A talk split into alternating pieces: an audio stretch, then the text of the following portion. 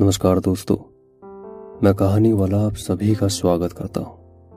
آج میں کوئی کہانی نہیں، ایک بہت ہی خوبصورت سی نظم آپ سبھی کے لیے پیش کروں گا۔ یہ نظم لکھی ہے گلزار صاحب نے۔ آئیے سنتے ہیں اس نظم کو۔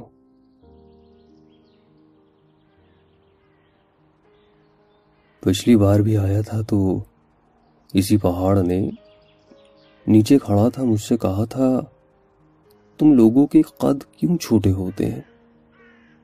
آؤ آؤ، ہاتھ پکڑ لو میرا۔ پسلیوں پر پاؤں رکھو، اوپر آ جاؤ۔ آؤ، ٹھیک سے چہرہ تو دیکھوں۔ تم کیسے لگتے ہو؟ جیسے میری چیٹیوں کو تم الگ الگ پہچان نہیں سکتے۔ مجھ کو بھی تم ایک ہی جیسے لگتے ہو سب۔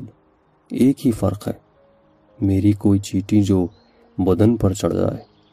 تو چٹکی سے پکڑ کے پھینک اس کو مار دیا کرتے ہو تم۔ میں ایسا نہیں کرتا۔ میرے سروور دیکھو، کتنے اونچے اونچے قد ہیں ان کے۔ تم سے سات گنا تو ہوں گے، شاید دس یا بارہ گنا ہو۔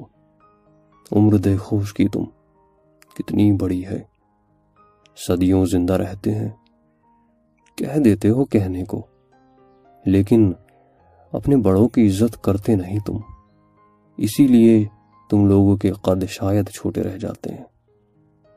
اتنا اکیلا نہیں ہوں میں جتنا تم سمجھتے ہو۔ تم لوگ ہی بھیڑ میں رہ کر بھی تنہا تنہا لگتے ہو۔ بھرے ہوئے جب قافلے بادلوں کے جاتے ہیں، جھپی ڈال کے مل کر جاتے ہیں مجھ سے۔ دریا بھی اترتے ہیں تو پاؤں چھو کے ودا ہوتے ہیں۔ موسم مہمان ہے آتے ہیں تو مہینوں رہ کر جاتے ہیں۔ ازل ازل کے رشتے نبھاتے ہیں۔ تم لوگوں کی عمریں دیکھتا ہوں۔ کتنی چھوٹی چھوٹی مایادوں میں ملتے اور بچھڑتے ہو۔ خوابیں اور امیدیں بھی بس چھوٹی چھوٹی عمروں جتنی۔ اسی لیے کیا تم لوگوں کے قد اتنے چھوٹے رہ جاتے ہیں؟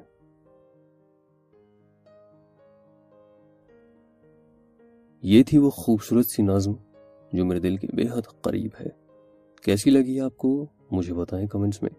اور ایک اور ضروری بات، ہمارے چینل کے ایک لاکھ سبسکرائبرز پورے ہو گئے ہیں، میں اور میری ٹیم۔ آپ سبھی کا تہ دل سے شکریہ ادا کرتی ہے۔